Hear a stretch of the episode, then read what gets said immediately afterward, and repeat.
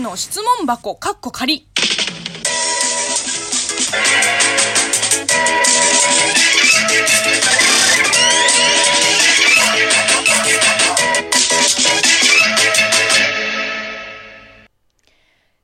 こんにちは。職業中国人のムイムイです。ムイムイの質問箱、カッコ仮。この番組は中国生まれ、中国育ちの私、ムイムイがあなたの質問に答えていく Q&A ラジオでございます。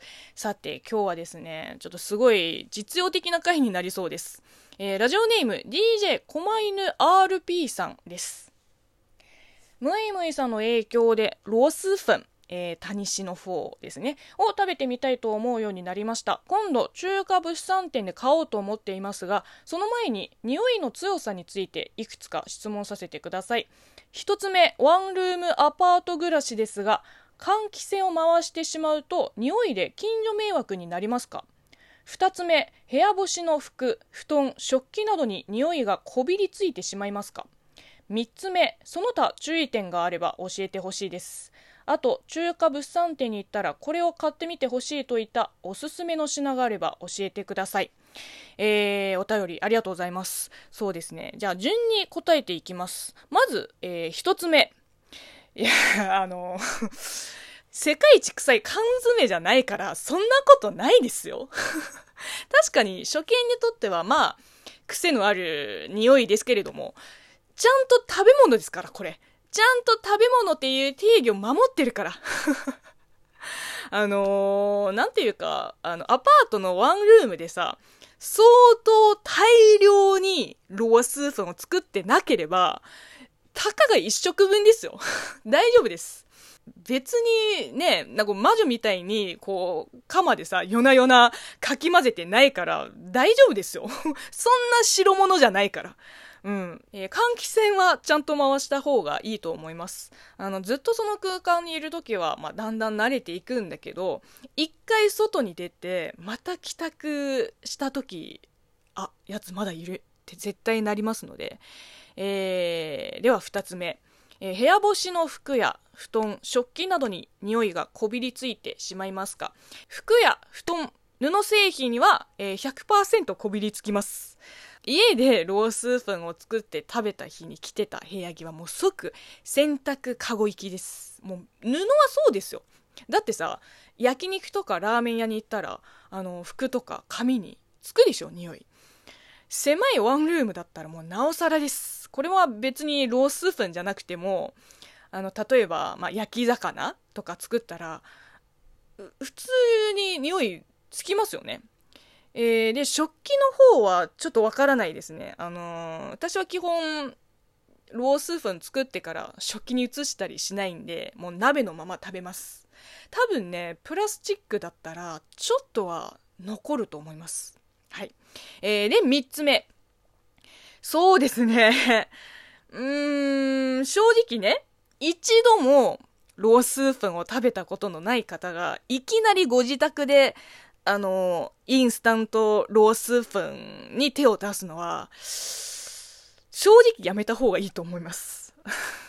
あの匂いしばらく消えないです。2日間とか、こう家に帰って玄関のドアを開けるたび、うわー、ロースプーンの匂いだってなりますから。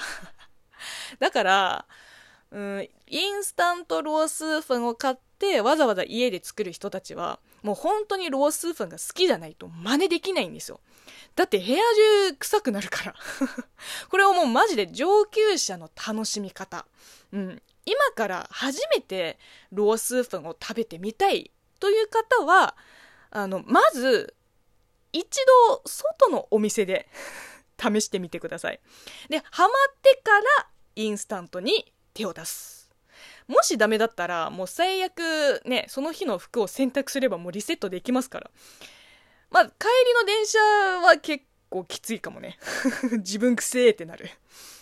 まあもちろんね、初回から臭さを一切感じないつわものもいると思うけど、まあ何せ私自身も臭く感じるからだんだん美味しく思えるようになって、で、次第にはまっていくのを過程をたどってきたから、うーん、いきなり最終段階に切り込むの、ちょっとためらった方が、まあ、身のためというか、特にワンルーム住まいの方はね、本当に相当好きじゃない限り、あの匂いを2日間も耐えられないんですよ。愛ゆえに我慢できたところもあります。えー、他に中華物産展のおすすめの品。うーん、そうですね。中華物産展にはあんまり行かないんですよ。あの、ロースーフンは、まあ、いつも通販で買ってます。で、ロースーフン以外の、えー、中華物産は、自分用にはあんまり買わないんですね。まあ動画用とか手土産用にたまに行くぐらいですから。うーん、だってほとんど調味料と食材でしょ？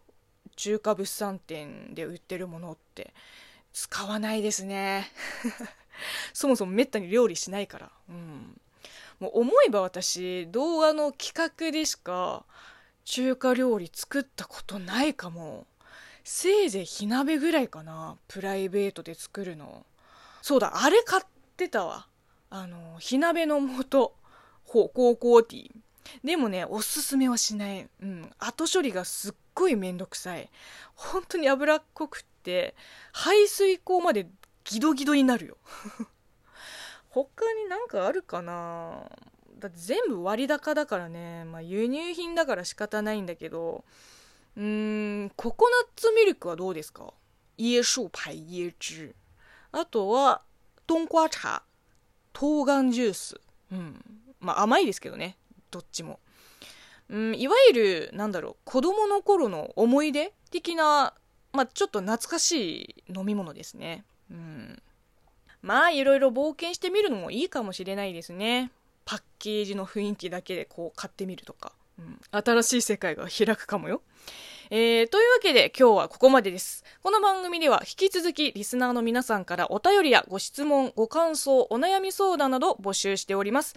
ではまた次回の配信でお会いしましょう。バイバイ。